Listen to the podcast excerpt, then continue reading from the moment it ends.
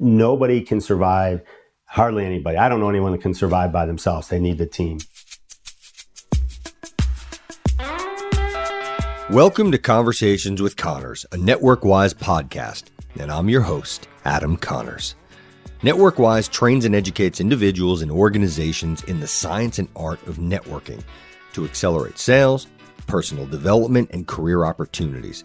In Conversations with Connors, I talk with a variety of highly successful individuals in order to gain insights on how they built, maintained, and cultivated their relationships in order to live a life by design, not by default. Think of the last time you were able to ask a question, whether it was in classroom setting, at work, or in the boardroom. We often glamorize hard skills, think STEM, and neglect the soft skills. Well, one of the most basic and least recognized soft skills is empathy. My guest for today, Larry Freed, is a man who exemplifies empathy, humanization, and giving back. In fact, he created a company and a product based on this very foundation. That company is Give and Take, and that product is Givitas, a platform where people can take their biggest challenges into a trusted community and receive help. It's a great product that I can attest to firsthand, having been a fortunate recipient of some excellent business advice there. Larry and I sat down and had a thoughtful conversation where he shared some great insights about his background and personal motivations. He also shared some takeaways regarding common threads he has noticed amongst the most successful people that he's worked with. And trust me, there are many. You know, a conversation with Connors wouldn't have missed the topic of networking, something that Larry holds near and dear and attributes a cornerstone of his success to. In regards to networking, he gave some excellent pointers on how to get the most out of a networking event, as well as professional networking in general. Spoiler alert focus on others. We also discussed the value in asking questions and why you shouldn't be afraid to do so, the beauty in giving back, and the root of his company, Givitas. The only question left to answer at this point is when do you get to listen to Larry? Well, that answer is now. So enjoy my conversation with Larry Freed. Where does this stack up in some of the things or in some of the businesses that you've built and compared to some of the other things that you've done in life? This is an exciting one. It's Yeah. exciting because of the potential impact on people. In a perfect world, you find a business that you enjoy and you're passionate about that can do good for people and make money. And when you can get all those ingredients together, it's a lot of fun. Yeah.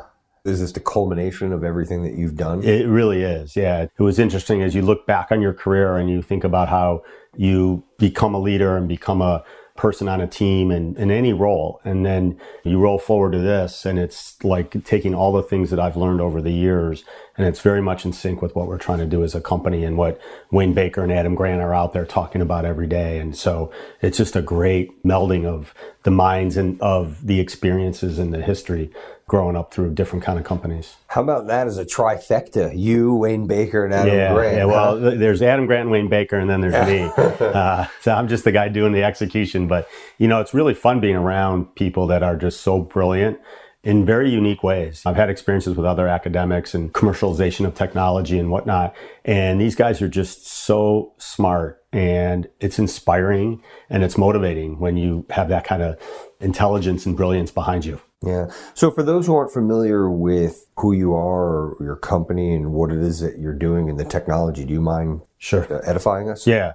So we're a company called Give and Take, and it's about taking the principles that you would have read about in the book Give and Take by Adam Grant, which was a bestseller and really in, in many ways a manifesto for people that want to do well in business. And I think Adam talks about himself as a psychologist for business people.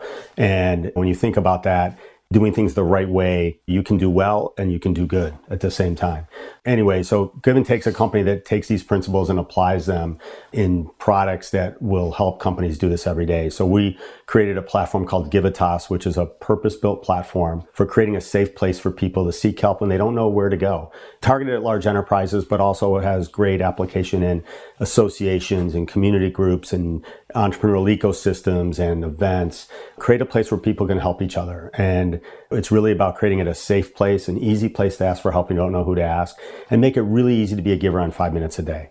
That along with a few other things that sort of drives our vision about showing gratitude and showing recognition of people that are helping others. So it's a lot of fun and it's a great product that complements a lot of the other things that people are doing in organizations today. Yeah. So if you don't mind, share with everyone what you were telling me about what the most difficult part when I started with working with Adam and Wayne on this, I thought the hardest thing would be to get people to help others because you think that's tough, right? And part of it's tough because it can be time consuming and it can be difficult for them to have the bandwidth to do it. But the real hard part is getting people to ask for help. And I, through all my career, I always would ask and felt that was the right thing to do and would always speak up. I remember I was getting interviewed for a promotion and my boss's boss is talking to me and I walk into the office and I sit down and he goes, well, I know you're going to tell me everything I want to know and I don't want to know. And I walked out thinking, was this good or bad? But it's a compliment, right? So, but the real challenge in all this is getting people to ask for help. And a lot of that's because we've created a stigma in most organizations about asking for help. So the old saying, go to your boss with a, a solution, not a problem, is really upside down. If you're the leader, you're there to support the organization. People shouldn't be afraid to ask you for help. So we've created this culture in many organizations and a lot of companies are trying to change it, but it's going to take a lot of effort and a lot of things to change it to create a safe place to ask for help. And when people ask for help, they think it exposes their weakness. I've always viewed it as asking for help as a sign of strength, not a sign of weakness. And the reason it's a sign of strength is because when you ask for help, you're putting the problem you're working on, the company you're supporting, the customer you're serving, or whatever the case may be, in front of your own ego. You want to get the right answer. You want to get the help you need to do the best job you can. And as a company, that's what you want every one of your employees to do. But it doesn't always work that way. So getting people to ask for help is a lot harder than it is to actually get people to give the help. That's interesting. So I'm going to throw a curveball at you. What's the nicest thing that someone's ever done for you? Nicest thing someone's ever done for me. You inviting me to this podcast. the nicest thing. Wow, that's a tough one. I've had a lot of nice things done good to hear. for me. You don't have success without getting help, which is really key. It's hard to pin down to one, but I had a when we started the last company I did before this one, having a CEO at the time that said, go off and do this. And it be, really encouraged me to do it. And without that, I probably wouldn't have gotten into entrepreneurship. So there's a lot. And you think of nice things. First thing that comes to my mind is my parents, right? Clothing me, feeding me, but also instilling in me the values I have today, which you get from somewhere and you really get them from your parents. Well, let me ask you this. What values of those do you think most contributed to the success that you've had? Working hard, be passionate about what you're doing, and treat people with great respect. Your employees, your team are the most important asset most companies have. My dad was in business for himself for years, all different kinds of small businesses. I'll never forget, he would tell me stories like he had a restaurant and I'd go in on the weekends and help out when I was a young kid, carrying boxes, moving stuff around. And when he had employees that were incredibly loyal to him, at his funeral, probably 20 of his employees from 10, 15, 20 years ago showed up and they made a point to see my mom and thank her. And he used to help put kids through school. He'd loan them money. And sometimes I'd say, he'd tell me about it and I'd say, why did you do that? It's a big risk. They're just an employee. And he's like, I do good for them. They do good for me. There's no reason not to do it. so it's a lot of what our company's about. It's a lot of what Adam Grant writes about in Give and Take. Paying it forward. Do good things for people and good things happen to you. And it's not really a coincidence. We sometimes refer to it as good karma, but it's more than that. It's because you end up creating those relationships with people where people want to help you. And that's hugely valuable. So what can you do? I love the product. It was one of the reasons I wanted to have you on. I think your story is really awesome, especially now more so hearing it firsthand. I like the product. Obviously love all the stuff that Adam is about.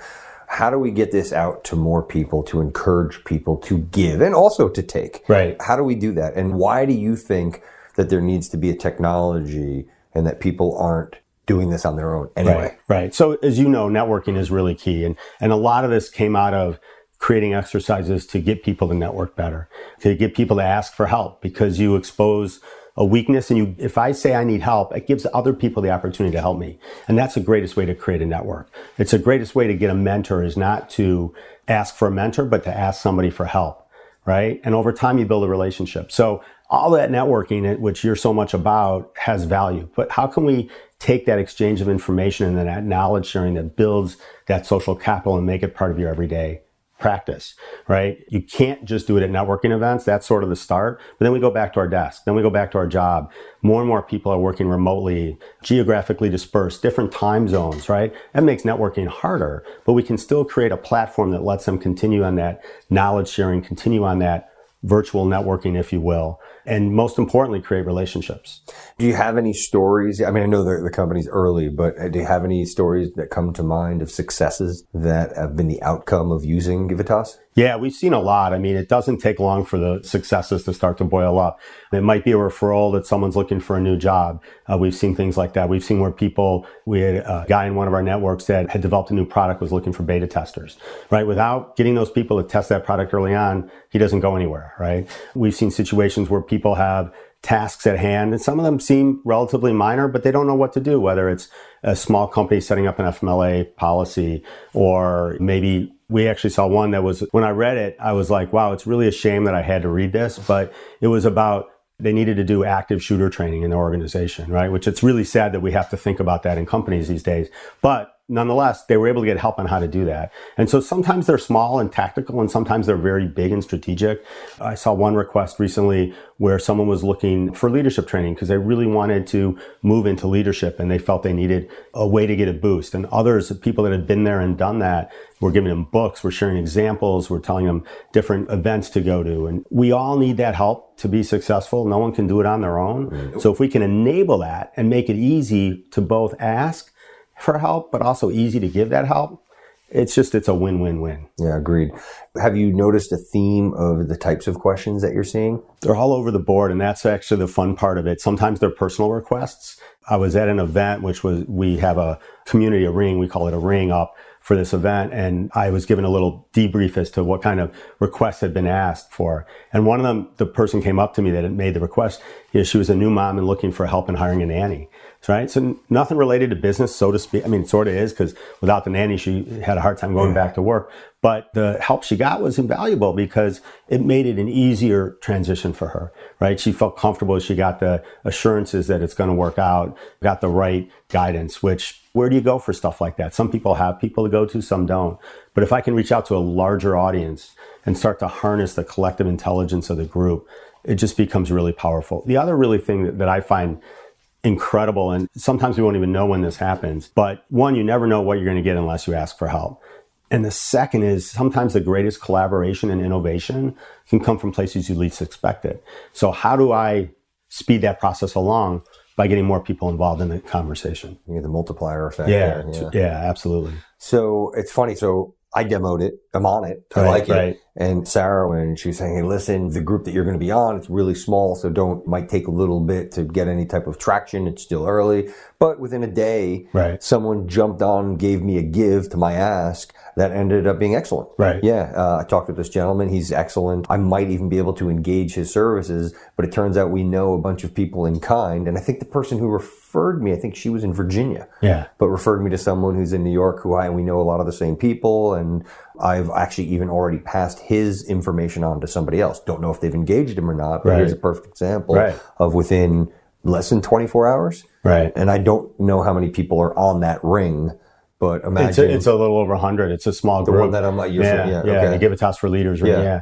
So we've created a, some of these out there for people to sort of experiment with, and it's remarkable. It's not the smaller the group and the less sort of day to day time that they spend together this is a group of people that all have day jobs and all doing different things and yet are able to help each other and collaborate. And so it's actually really exciting.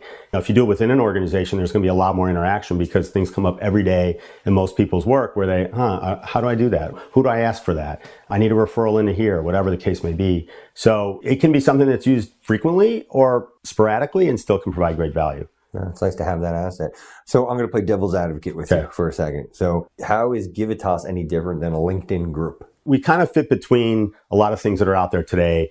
I put them as sort of general or Facebook, Facebook, whatever, right? Yeah. I think of them as general purpose collaboration tools as one group, and I put Slack and Yammer and Microsoft Teams in there, and there's a bunch of others. Workplace by Facebook.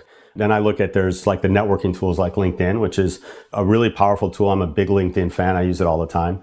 And then there's knowledge management tools that SharePoint and the like. And we really sit in between all of those. We're different than all of them and we, I think, are very complementary. So a LinkedIn group is a little bit more about announcing things. It's more of a broadcast channel, right? You get a somewhat like-minded people together, which is a great step.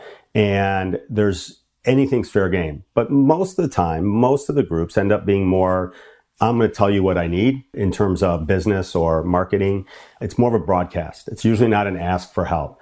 One of our philosophies is, is that the process of sharing knowledge by asking for help is so important. It should be a unique approach to it. Mm-hmm. And by making it unique, or what we call it a purpose built platform, you can do things that you wouldn't have been able to do in a general purpose platform like a LinkedIn. We know a status of a request. A request for help has a need by date.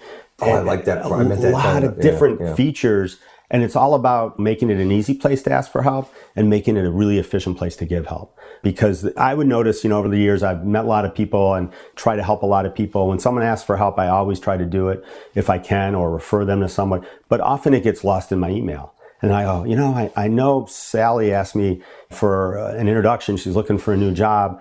I can't remember when I got the request. Sometimes I'll wake up in the middle of the night and remember it. Like, oh, I owe this person some help, but it's just not convenient in my email because I don't have one place to go to see all the requests for help. I don't know if they've already solved the problem or not and don't need my help, right? Those kinds of things. So by making it purpose built, we can really do a lot to improve that efficiency and make it easier on both sides. And that improves the collaboration and improves the knowledge sharing. One of the things that I also liked about it is that it gives expirations. Yeah. So you get an email I've received yeah, reminders, an email, a yeah. reminder. Yeah, hey, this is two days to go until it expires. I thought that that's a big part of our strategy. So most of those general purpose platforms, if I had a hazard a guess of what their internal metric of success is, it's how much time you spend on them. We take sort of an opposite view. We don't want you to spend all day on our platform. We have one purpose, one purpose only. And if you don't come to Givitas, Givitas is going to come to you. So if you don't like coming into a platform and browsing through the open requests that have been made that need help, you'll get an email and you can set the configuration as to when and how often you get it, but it'll tell you about all the new requests that need help with a link that will take you right to where you can give that help. So we may not see some people come into the platform very often, but they're looking at those emails every day. And for some people, that's an easier and quicker way to see if I can help. And they can get it through email, they can get it through text, they can get it through Slack, they can get it through Yammer. So we give them a lot of, of flexibility. Take the issues, take the content to where people live their life and if that's an email, great. If that's on our platform, great. If it's in Slack, great. That's where we see us really working with the ecosystem instead of fighting the ecosystem. You understand the subjective nature in which people work. Not yeah, everybody's different, yeah, yeah. right? Some people love Slack. Some people hate Slack. Some people love email. Some people hate email. And the reality is, is they serve different purposes. And we're sort of another one, but we're doing it in a way that it doesn't feel like you have an extra tool that you have to pay attention to because it'll pay attention to it for you. So I know that it's still in its early stages, but have you onboarded any large corporations yet? And I don't know, you don't need to say the name, yeah. I'm leading to a question. Sure. Yeah, no, we have. I mean, we're focusing on large corporate and mid-sized corporate, and we're also focusing on associations and communities. And we've got some of all of those working with the product. So, what's been the feedback from the corporations? Have they noticed that the employees are engaged? And if so, what has been some of the outcomes of the engagement? Yeah, good question. They are engaging and it varies from company to company. A little has to do with the culture at the company. So, in addition to helping with knowledge sharing and in addition to helping build social capital, it also helps support a move towards a culture of more collaboration and more sharing. And so some organizations, that's the key driver. That's why they're doing it. For some, it's, we know there's a lot of knowledge locked up in people's heads and we're seeing higher turnover than we've seen before. We're seeing more remote workers. We're seeing a lot of trends, low employee engagement across the most companies, although almost everyone says, no, ours is great, right? But the reality is, the yeah, yeah. The reality is it's usually not. And it's, we've seen outcomes of people improving the relationships. I mean, first and foremost, they're getting to know people and connecting and getting and sharing information with people they didn't know before. And that's a huge positive. Social capital being the relationships you have and the resources you can bring to bear as a result of that. That's the power as we go forward in, so, in so you see this as building this building social, social capital, yeah. yeah. And it's not that you're going to create a new best friend necessarily, but you make an ask and somebody helps you. You know who they are. There's a picture. You can look at their a little bit of bio on them and so on. And you may not, but you see them interacting with the network and you start to get to know them a little bit. And so now the ease of comfort. One of the other sort of byproducts is we make a platform that's inclusive to everybody on it. So the old saying, it's, it's not what you know, it's who you know, which could be confused with social capital, but it's a little bit different. There, it's about having access to people, right? Oh, I know that person. I can go ask them for help, which not everybody can. In our platform, everybody's involved. Everybody's there. It's all transparent. And so it's a little bit of an inclusive product in a way, right? And that when I make a request for help, everybody sees it, not just the people that I have built a relationship with. And that builds more relationships. And so that's a big benefit. We've seen benefit of solving very specific and tactical problems, knowledge that they don't have, they don't know where to find it, they're able to get that information. And so we see lots of benefits and they keep coming out every day, which is yeah, exciting. You're, cre- you're creating a network. And I love what a, a, true network is. It surrounds the weakness of an individual with the strength of the team. Exactly, right? Because it's all about the team. I went to school at the University of Michigan. I'm a big University of Michigan fan. And if anybody that's listening to this is a U of M fan, they're going to know this saying, the team, the team, the team, right? We live by it. And that's what networking is all about. Nobody can survive hardly anybody. I don't know anyone that can survive by themselves. They need the team. And if the sum of the parts is better than the individual pieces, that's huge success. We'll rejoin our conversation in just a moment. If you're enjoying this podcast as well as our other episodes, please support us using Patreon. Just visit patreon.com slash networkwise. All patrons will receive early access to podcasts and exclusive networking advice. That's P A T R E O N dot com slash networkwise. Thanks for listening, and now let's rejoin the show. So, why do you think most people do a really poor job of networking? They want to be known as the guy that helped others. And we can support that as well by doing leaderboards and things like that. So it's about creating an environment that feeds upon itself.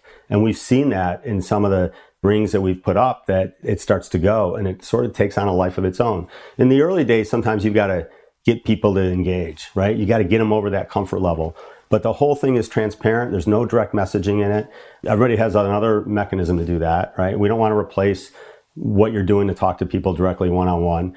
But when they see it transparent, when they see what's going on, it's an encouragement for everybody else to get involved which is powerful. So it builds on itself. It, mm. it has, becomes a life of its own and it will continue to go and grow. So I like what you were mentioning to me earlier about being able to use Givitas also after a conference. Mm-hmm. I thought that was an excellent. Do you mind expanding on that yeah. a little bit and how it could be used in that capacity? Conferences have two big values and I've done a lot of them. I've been at a lot of them. I've spoken at a lot of them over the years. And one is you get content, which is great. And the other is you network right? Content, content. content. Yeah, that's exactly that's a great way to say it. But then you leave and you exchange some business cards. I mean, I literally have boxes and boxes of business cards, and some of the people, unfortunately, I don't even know who they are. But I don't think I've ever thrown out a business card someone's given to me. it feels like I, I, literally have boxes of them at home. And so I go to these conferences and I'm getting content, speakers, experts are up talking, I'm listening. But a lot of every conference is that networking, that time to mingle and get to know people. And then you all go back to your day jobs. So by using our platform, you can actually keep that community together where they can continue to help each other, continue to ask for help from others. And the beauty of it is because we give you a specific purpose of ask for help, it actually gives you a reason to get involved where if you all went off and joined a LinkedIn group, I mean, it could work, but what am I supposed to do there? Am I supposed to post a question? Am I supposed to post an announcement? Am I supposed to market my product?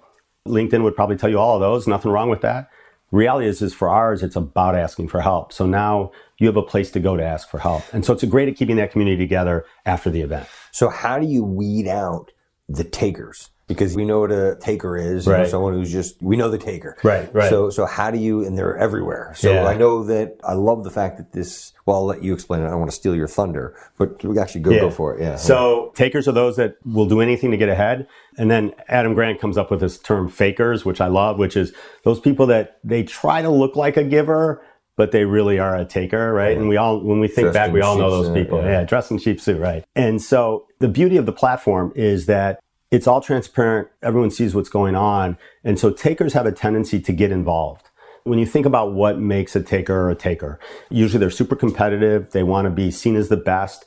It's all about their own success. And they like to be recognized for that too. Takers are usually not people that are quiet about it, right? so here you've got a platform where everybody can see and we have leaderboards and you can see who's giving and who's helping others. That makes it compelling for takers to participate. And we've seen that in our research that takers will participate. We may not turn them into a giver. Maybe we will. But more importantly, if you're an organization, they're contributing. They're contributing. And so it's a value to everybody, right? Because sometimes those takers are hugely successful and have done a lot of great things. If they could impart some of that wisdom on somebody else, it's a benefit to the organization. So getting takers to participate is huge. We're able to do that because of the nature of the platform. So going back to your father and some of the things that have instilled in you, do you feel that you've always been a giver to some degree? Is that something that's like, I guess it's been instilled in you? Yeah, I think it was. And I didn't really realize it. You mentioned Sarah, who works with us. And I've known Sarah for probably close to 20 years now. And when I told her about this initiative, about this company I was going to thinking about jumping in and taking on, and I wanted to know if some of my colleagues that I'd worked with before would join. And I talked to Sarah, and, and she's made a comment that this talks about you. You're always helping people. And I guess I didn't really think of myself in that way, but it's just how I was taught, how I grew up help others. Adam Grant uses this line the guys that give other, nice guys can finish on top, right? They don't always, but they can. Helping others isn't going to set you up to be a someone that everyone else walks over. You can help others and be successful. And that's a really powerful statement. And I also think that by helping others, you make yourself more successful because you build relationships and you can call it karma, but I think it's more than karma. When you help others, they'll help you back. It may not be direct, but when you can get a group of people that is willing to help others, it's great. As a leader in a company, your success should not be judged by what you do, but what why the whole group does. And so if I can make other people be successful, that's the greatest accolades I could ever get. If you're middle manager and you can get people promoted within your organization, man, that's a great manager. So it shouldn't be internal competition, right? We may have to compete with the company down the street, but we shouldn't be competing internally. I don't think you win there's an old saying, if we see a bear, all I got to do is be able to run faster than you, right? yeah. It doesn't work in the corporate world. Yeah. Not being the worst shouldn't be your goal. It should be to make everybody better. Yeah. What are you seeing as some of the biggest challenges with Givitas? As an initiative, no, as a is, company? Is it more just educating people on the importance? Because again, I don't want to talk about pricing, but right. it seemed to me like a really good value. Yeah. I, I was yeah. shocked at the sticker price and not having a sticker price. To me, it was like, why wouldn't somebody embrace this for the value that they're going to get right, right. out of this? So to me, I can't see that as a stumbling block. Right. So do you have, when you're approaching companies about embracing this, is yeah. there? There's is, always challenges, sure, right? Yeah. One is selling into the enterprise is uh, long, hard, painful process. We knew that. Yeah. I mean, we've done it before, but it is a long, hard, painful process. And organizations to protect themselves put you through a lot of hoops about security and privacy. And it's critical. So I'm not saying it's a bad thing, but it's a burden and we do it. And so getting past that is a huge step forward for a young company to be able to check the box that says, yes, we can pass your security audit. Yes, we can pass your privacy audit and on and on and on. But that's obviously a challenge. Getting the word to people and spreading the word is obviously a challenge and an important aspect as well. And then I would say the other challenge is at first blush, when you think of our product, you might think it's the same as another tool, a collaboration tool like Slack. Oh, we hear, oh, I can do that in Slack. Give us five minutes and we'll explain why it's so different and why it's so complementary to Slack. Then people get it. So that's obviously a challenge that's easy to overcome. When you're dealing with large enterprises, sometimes the person you're selling to has to go and sell that internally. Yeah. And that's probably one of the biggest challenges for all yeah. companies that are selling in large companies, right? Sometimes the ultimate decision maker doesn't want to meet with a vendor, which I get. I do that when vendors call on us. I do it all the time, yeah, I guess. Yeah. But uh, I guess I'm a bad guy there. All right, I'm going to change. Yeah. I'll change. But the reality is, is you've got to make sure your message is compelling enough to the person across the table that they can carry that forward. And that's a really important part. And it takes time for a company to get there, in all honesty, to figure out what's the right way to talk about it, not only to convince the person across the table, but to arm them with what they need to go to their boss or their economic buyer or the person that's controlling the budget or the IT group that's controlling what tools come in and what tools don't. Yeah. What will you be able to produce quantified results? You can yeah. do that already or yeah, it's, it's we, on the table? So it's a bit of an evolution, but yeah, we can do some of that already. So one thing is we see who's interacting with who. We see the new relationships that are created. So we do some network analysis of the participants and we can see how that network changes over time. So that's really does, powerful. Does ONA relate to this? It's, yeah, it's basically ONA, but just for, for, the people. For those who don't know, yeah, yeah you can probably go ahead, explain no, go ONA. Ahead. uh, operational network analysis, mm-hmm. and maybe you can explain what that is yeah. way better than me. Yeah, I, don't I think know. that's Probably the, do it too. The, the, buck just ended for me right there. so. It's really seeing how people are interacting, yeah, right? And so you look at a network diagram and see who's connecting with who, and we can show that for our use in the plat for people's use in the platform, so you can see who's helping who, who's giving to who, who's getting help from others, and you can actually sometimes you'll see a cluster here and a cluster here, and there's one connector, which is okay. But if you, imagine if I can get everyone together so we were actually talking to some investment companies. They, they invest in venture firms and they'll have 40 or 60 different portfolio companies. And the, the venture guys always say, Oh, we got a great network of companies here. You'll learn so much from them. But the only way you really learn from them is by going through the venture partner. He becomes a, a, a concierge for, oh, right? Yeah. You know, and that's not really what they're there for. They're there to find and invest and help companies. True, but not by just being a matchmaker. So if we can bring those people together in a network, it happens by itself. So looking at that network analysis is really, really powerful and starts to show some of the value you get. Also seeing the kinds of requests that are being asked and the amount of offers of help that they're getting is another quantifiable metric. And then shows there's a need. Yeah, also. exactly. Shows that there's a need. Shows what kinds of things people need. Ultimately, we're sort of capturing an organizational memory of the most asked questions and the best answers, and that's a huge value to an organization as well. Do you have systematic problems that you can fix? Maybe with onboarding, maybe with other tools within the organization, maybe with better practices, policies, and procedures, right? I may be able to take that problem and never see it again because I see that if one person's asking it, all right, maybe it's not a problem. But if 40 people are asking it over a six month period, you've got a recurring theme. Let's solve it. How important is someone in an organization that has a high level of social capital? I think the difference between success and failure is more and more becoming social capital. human capital is skills and talents. That's what we used to think it was all about.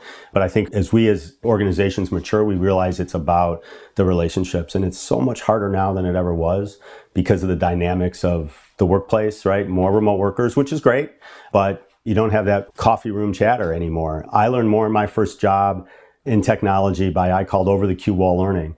I sat next to a guy, Jim Salins, 25 years my senior probably. Jim, if you're out there, I thank you so much, right? But just being able to yell over the wall to him or be able to hear him explain something to somebody else that stuck in my mind, incredibly valuable. So now you go to these great open workplaces that should really solve those problems and you walk through them and everyone's got earbuds in and it's quiet as a mouse. Yep. And it's actually, I think it's hurting it instead of helping it, right? We need quiet sometimes to focus, but we also need to be able to be interrupted. So you put all these dynamics together and it's tougher and tougher for people to share that information and to help each other. I think it's all about social capital. Yeah, no, I agree.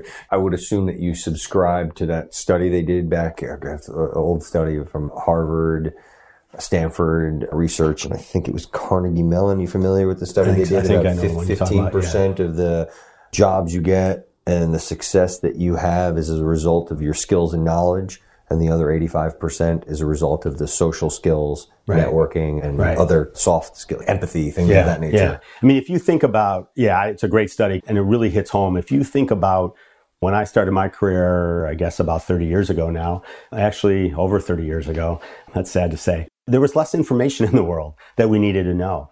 And as time goes and as technology grows and as things have gotten more complex and you can call it Moore's Law, you can call it whatever you want, but there's more things that we need to know and have access to. And social capital helps us with that a great deal because we cannot know everything. But if we can get to people that can help us or get to people that can get the job done or get referred to other people, I mean, the power of that is great. LinkedIn, I think, has done a great thing for social capital. Yeah. Right, the LinkedIn networks are phenomenal. It's a great tool for that, and that in itself has made it one of my favorite tools. Social capital is really, really important, and I think that's the key to being successful. You obviously got to have skills and talents as well. It's a baseline. It's though. a baseline, right? But in today's world, with the complexity of what we deal with, I mean, I could think of example after example. It'd be so much easier to process it, but that's a challenge. Obviously, you guys are in an enterprise mode right now. At one point, will there be a consumer version of this? Where I'm not sure there will be. Yeah. Um, I think that there are some tools out there and platforms that that sort of do that.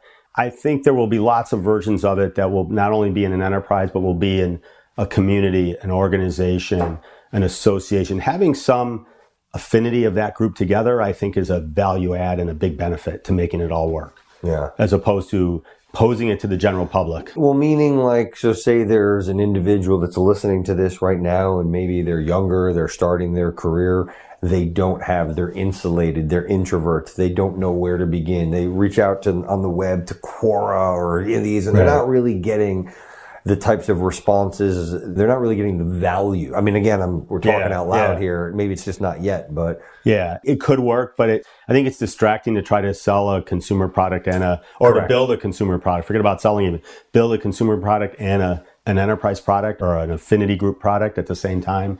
I think one of the keys to being successful in the startup world is have great focus know what you want to do and go after it. Listen to feedback. You adjust all the time. I hate the word pivot because if we pivot, that means that I stopped listening to feedback along the way and I was stubborn. And then I got to a point where, oh, this isn't going to work. I got to turn right. I want to take a little meandering along to get to the right path. Sometimes pivots work out great, but to me, I don't ever want a company I'm running have to pivot. We're going to change. We're going to evolve. That's what I want to do. But so having great focus on what you're trying to do and really, really don't move on off of that until you are really, really good at it right? So don't add 43 things into your product at once. Maybe someday there is a consumer version of it. We're talking to alumni associations and things like that. We think are a great fit. I was going to ask you, you know, we actually have a couple alumni associations that are up and running or small groups of alumni that are up and running within an association. And it's really, really powerful, right? There's an affinity. I didn't know the person, but we went to the same school. And it doesn't mean that we're the same kind of people, but there's a tie and there's something that we can sort of hang our hat on. And I think that's a really powerful ingredient to creating this collaborative culture. Oh, sure is. So before I let you go, since I didn't really go through any formal questions, okay. how about I'm going to let you close your eyes. Okay. We'll just oh, got some random questions right here. Just run your finger anywhere and just wherever okay. you go, we're going to go. Yeah, wherever you do. Boom. Okay. Teach me something that you have learned that's pretty cool that you learned from someone in your network. This is something that you don't necessarily have to learn on your own accord. Like how to tie a slip knot or dealing with health yeah. issues. So yeah. I got a couple that are, I think are relevant. One being I said know what you know, know what you don't know is so important. I learned that from watching two people that it really crystallized in my mind why that was so important. When I was starting 4C, there was a business school professor on one side and a CEO of a technology company that was sponsoring it on the other side. And it all happened in an interesting way. I was putting it together and they said, why don't you come run this? And I looked at those two people and they were both brilliant, incredibly successful, and just knew a ton of stuff. But in watching them interact and interact, the three of us interacting, I realized that they both had a ton of respect for what the other person knew. And that's where that started to crystallize in my head that know what you know and know what you don't know. So I don't need to impress you by trying to be an expert on networking. You're the expert on networking, right? And I want to learn from you. But there's some things I know but don't try to be an expert in everything. And that was incredibly seeing it happen. And I had to make a decision to join it or not. And that's what gave me the comfort because these are both brilliant, strong minded people. And that's usually a recipe for disaster. You know, one coming from academia, one coming from business, both brilliant, both successful, and both strong minded. I figured I'm going to be caught in the crossfire. But they both knew what they knew and what they were good at, and they knew what that other people were better at than them. And that was really powerful. So in one year from now, when I check back in to say, hey, what's going on with Givitas? What would you like to have accomplished in this year? Good question. More success, helping more people connect, helping more people exchange information. I don't know if there's a number that I have sure. in mind of what where we want to be, but it's about having success in expanding this to help more people. It's about evolving and changing it as we get more and more feedback. So we've got, I think, a great product but I know it's going to get better and it's going to get better by feedback. And so if we're exactly where we are a year from now, we probably have not listening. So I want to make sure that we're evolving. I hope we're on the same mission because that means we've planned well. I think those are the things that a year from now, part of what I want to be able to say, yep, here's what we've accomplished. Obviously, there's the financial metrics and the business metrics that you try to accomplish as well. But more importantly, I think we as an organization want to help people get better. When that's your mission, that you're driven by something a lot yeah. a lot greater than yourself. And I love the saying that emotion drives motion. Yeah. So yeah. you're pretty, success drives success, yeah. right? Oh, passion drives passion, oh, right? Here we go. There's a lot of them. I mean, it just builds on itself, yeah, right? So yeah, I'm a big fan of that. Wow. I really appreciate you coming. My pleasure. It was great talking with you. It was fun. To go easy on me with the strong hands. But no, I, I really appreciate you coming on today edifying myself and everyone that's listening about your product. I wish you guys the best of success. Really, I'm Thank you. really behind what you're doing. Thank you. Appreciate the help. Awesome.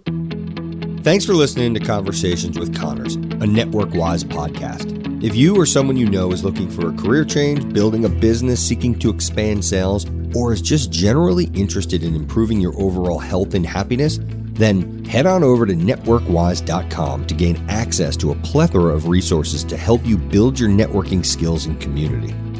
Those who are ambitious will network, the ones who succeed will network wise.